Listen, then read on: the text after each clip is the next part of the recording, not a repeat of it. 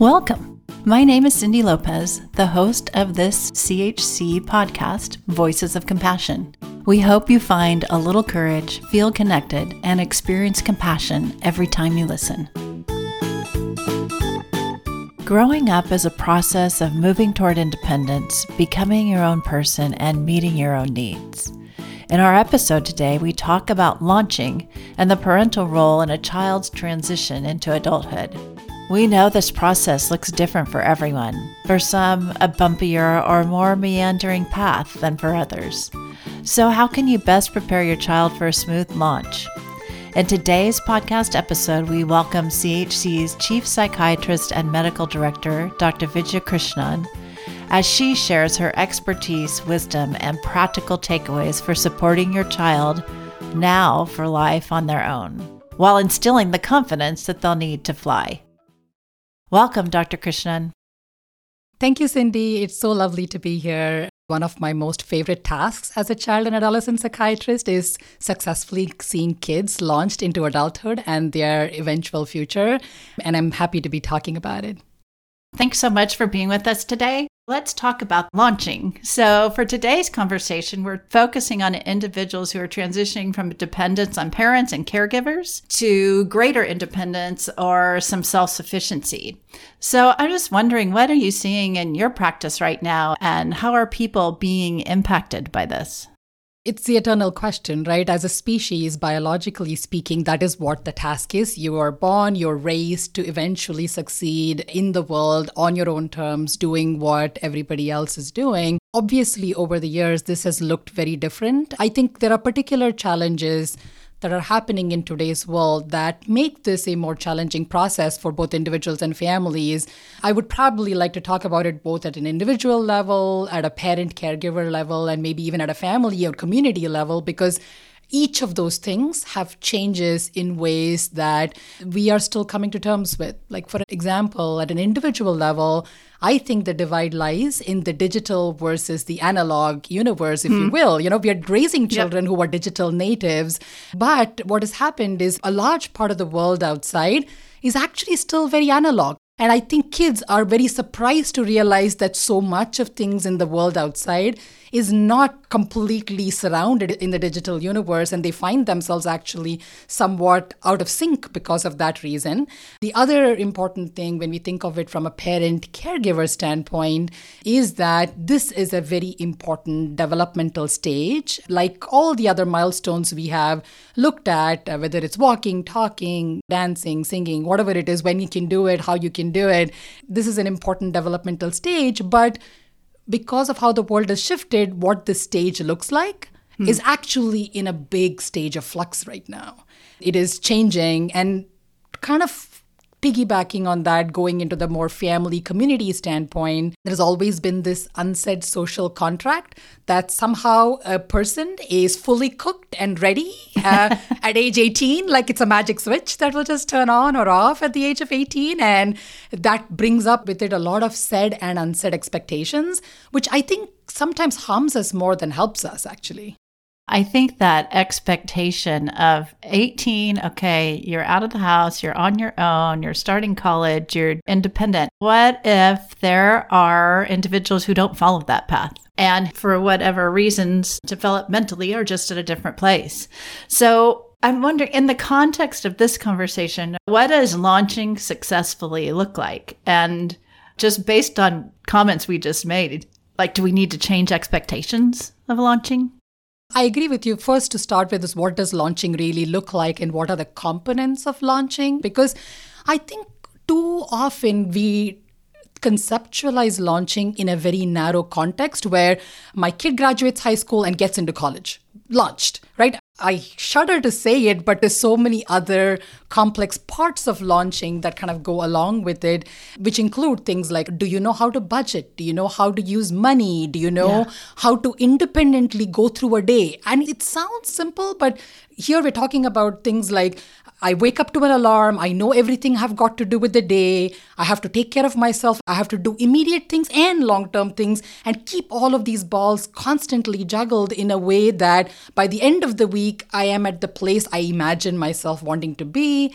It includes, for many people, negotiating healthcare, health systems. It hmm. includes making your family to be, if you will, your relationships, what companionship and friendships look like. It also includes making life direction changes towards determining a career, eventually, what will be a source of financial independence. I mean, the number of things, it's a hydra headed monster almost of all of these moving parts that need to fit in together to make the wheel of launching, if you will. And as the world has gotten complicated, launching has gotten complicated. So I think we absolutely must change internal and external expectations.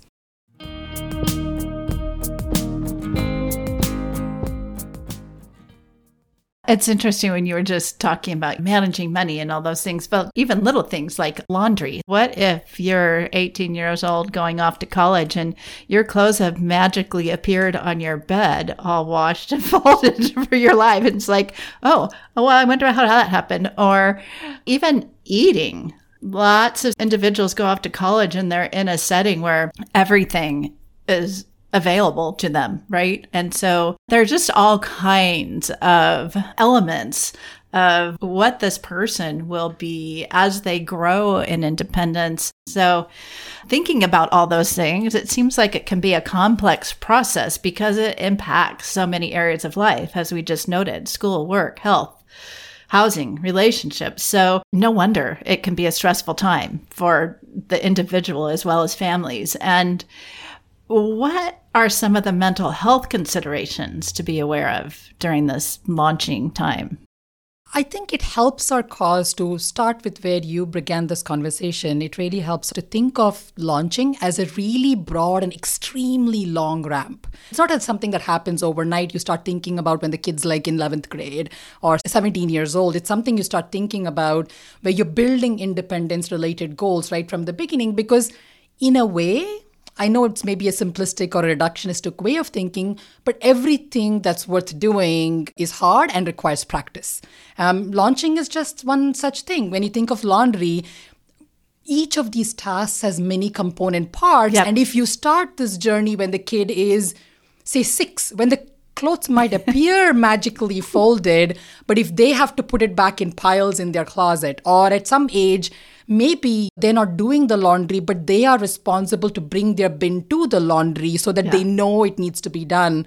Or they're at an age where they have to press the relevant buttons. So, what I'm doing here is I'm breaking up these tasks, all of mm. them into age developmental stage related little little little tiny bits where every weekend maybe you spend 10 minutes doing this thing that actually cumulatively makes up the various spokes of the launching wheel. And I can give you examples of something like this in almost every thing that you talked about where you make the child slowly more responsible mm. for smaller bits right today yeah. you start doing it and then once that is yours that becomes part of your recipe not unlike say you're building a complicated lasagna sheet by sheet layer by layer you build it up till you have the whole lasagna, if you will, or enchilada if that's what you prefer. but mental health is a good one for various reasons. When this ramp is either filled with a lot of potholes or the journey is not going as anticipated, even when all of these little efforts have been made over a very long period of time, it creates a lot of stress and relationship conflict, right? Because there's anger, resentment on both mm. parties because the parents want the child to take ownership. The child wants to have ownership and wants the parent not to be involved because that is the developmental and the social contract, seemingly. Yeah. And then it creates a lot of tension. And then everybody is kind of in a crisis situation there, feeling like, oh my God, what is happening here? How will we manage this? But again, the answer to that, you know, is you go back to the basics. What I mean by that is you still have to build Rome one brick at a time. So even in yeah. that situation, it's not like you're going to be able to full heartedly download an app that will suddenly teach this child all of these skills and they'll just open these files and it'll all just be there. It still is one skill at a time, one brick at a time. But because the person is now 17, not six, it mm-hmm. goes a little faster when you try it. CHC's Voices of Compassion podcast is made possible by the generosity of people like you. To learn more about supporting CHC, go to chcfc.org. online.org/donate. Also, make sure to follow us on social media for more inspiring and educational content from CHC. So, we talked about launching, we talked about what the areas of life that it impacts and mental health. We're at CHC. So let's talk about learning differences. What happens when you layer on any learning differences or learning challenges to this period of time in life? How does that impact it? Significantly, right? Because by definition, learning difference means that this person learns differently. It's pretty mm-hmm. much in the word. I think the best way to approach it is the way we approach it for education.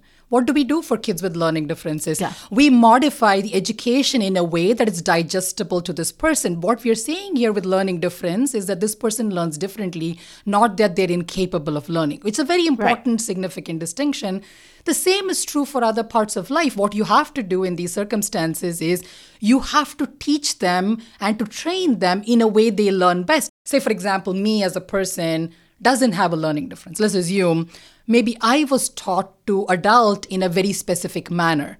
I may not be able to copy paste that and do that to my child who may have a learning difference. Yeah. This is definitely one of those circumstances where they may need to be a little bit of a reinvention of the wheel to figure out how is my child going to adult? What are my target symptoms and how do I do that in a successful manner that will work for them? And you don't have to completely reinvent it in the sense that there are other parents, other people who have carved the path before you who have done it with their children who may have useful things to share. I was actually listening to two wonderful podcasts that were done by Nicola Fish, who's the director for the Schwab Learning Center. She talked about managing some of these college transitions and had some yeah. really interesting ideas in there. So there are other people, amazing, well knowledge people in the world who have things to offer, which we can obviously borrow from. yeah. And it's interesting. I read about some research or some studies that showed that for transition aged adolescents with learning differences that they experience significantly more anxiety than their peers without learning differences. Similarly, some kids with learning differences also can lack some social skills so if they're lacking some social connectedness, they're more likely to experience that anxiety. So it's just interesting that an already potentially anxious time of your life can be even more so because of learning differences or learning challenges. Yeah, no, I agree. It can definitely make it all compounded because of how busy and full your plate gets when you're talking about this. And if each of those skills on the plate, you have to put extra time, energy, and effort into learning. And let's not forget what we've not talked about here is while you're doing all this, you're seemingly also keeping your academic life on track and all kinds yeah. of other things. So one can only imagine this is a very burdensome and a very heavy plate. And I think that is where, going back to where we started this conversation, the management of expectations is that I think we make life harder for ourselves when we put these really rigid expectations of what that transition ought to look like and what timeline it needs to be finished in and when mm. we're we're really kind to ourselves and be like you know what if the goal is in sight and the light is at the end of the tunnel if the timeline varies a little bit and does the pathway looks a little bit more meandering that's just got to be okay and we have to first yeah. stop judging ourselves as parents yeah. as caregivers as children and model that for the children by saying you know what we'll get there we are going there we are getting there it's just going to look very very different and i think it's not going to fix the anxiety, but it definitely can help to know that you have people in your corner who are looking out for you and who understand. Yeah. Yeah. And just acknowledging, you just mentioned that meandering path. It's going to look different and everybody is different. So it should look different. And Dr. Krishnan, you talked about some of the things that parents or caregivers can do to kind of scaffold the process, right, of learning, like to do laundry, for example. I'm wondering for our listeners, how can they most effectively support their young adults as they launch? There are many, many things one can do. The unfortunate reality is that I think maybe a decade or two ago, some of these things were woven into the regular high school education. Basic cooking skills were taught in school, or basic Yeah. budgeting Yeah. was taught in school. Mm-hmm. The pressure of modern academics has gotten to a point where all of this has had to be subsumed and taken away from it and replaced by academic classes, which puts a large part of the burden of teaching these skills completely on parents, which is Yeah. different than it used to be a generation or more ago. And I think that is one of the challenges. But I think we have something to borrow there, right? Because those are the skills that we are now teaching. So, working on certain basic things, I basically will tell parents put together a recipe book with five very, very simple things that you can teach your child to make, which they are open to eating, which are balanced meals. You need to teach them how to prep that, which in the Yeah. easiest, simplest possible manner, because learning to cook is an important skill.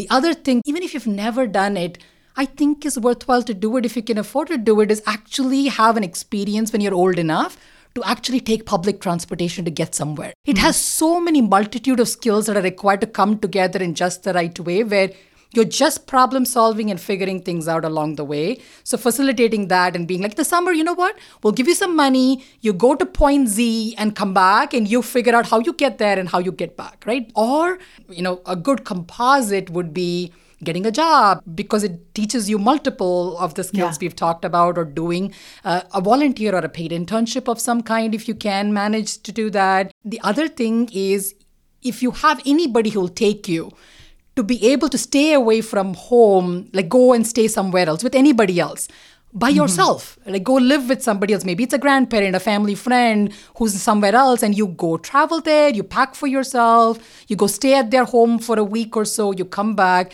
You will realize how many things you have to do on your own. Uh, and there's so many organizational kinds of things that come up with this. The other one I tell parents, I definitely do this with my kids, and I think it's a useful life experience. I make my children use real money. I actually don't let them use plastic because I mm-hmm. think you know how much you can afford. When there's a, no limit on that card, it's easier to spend money and not Yeah. realize how much things really cost and how much do you have money for. So I always tell people make your children live within their means, even if it's not necessary, because it's a really, really useful skill to have. So if they go, like you just mentioned, like go away for a week, stay with a friend, a relative, somebody, like get there on your own, pack, do it on your own, and come back. And when they come back, is it important to kind of debrief that process with them so that they start to cement some of that learning? Definitely, in terms of debriefing, I would actually pre brief, in fact, not just debrief. What I'll say is Yeah. that this is the purpose. This is why we're doing it. It's a project. Yeah. You know, I think putting that context in, saying that I trust that you are ready for adulting, because all of this begins from a place of trust, respect, and mutual responsibility. Mm. When you, as a parent, say, I think you're ready to do this. Here, take some money, go travel to person A, B, or C. It basically demonstrates your confidence in your child, which, again, going back to that anxiety you Yeah. spoke about, is so Nice. meaningful because sometimes that child is scared. They think, Yeah. my parents are doing all this for me because they think I'm incapable of doing it, right? And the Right. only way to learn, whether for the better or the worse, is by doing. And then that debrief is an amazing thing to bring back in to look at, okay, this was a thought experiment and now a trialed experiment. So, what was easy? What was hard for you? Because now we know what worked and what didn't work. Any future plans can focus a little bit more of where you need the support as compared to where you clearly have mastered the skills, which makes your life as a parent so much easier because you're learning as they are learning as to how you can help them better. I don't think parents really think about having to teach their kids these things, right? But it makes so much sense. We were just talking about things that parents or caregivers can do to support their kids or their young adults as they transition or launch. I'm wondering, looking at the individual who is launching, what can they do? Are there some strategies or tools that you might share that they could use? My favorite thing is just like having the puberty talk or all of these other important talks, I think having an independence talk is also just as important at some particular stage in life. And my favorite terminology for it, and it's not, it's something I coined, I don't think it's in any particular book, but I'd like to call it strategic individuation. What I mean by that is each kid has this hope and goal that I want to go away and do these things. And if you're planful about how you want to do that individuation, it's a journey and a process that an individual can take full charge of. Right? They say, okay, this is where I'm going, this is what I need to do, and to be open to working with their caregivers, other people, as to how they are going to move through these processes and what they're ready for and what they're not. So, when I say this, the reason I bring it up is I want it to be a journey that the individual is the driver of the bus.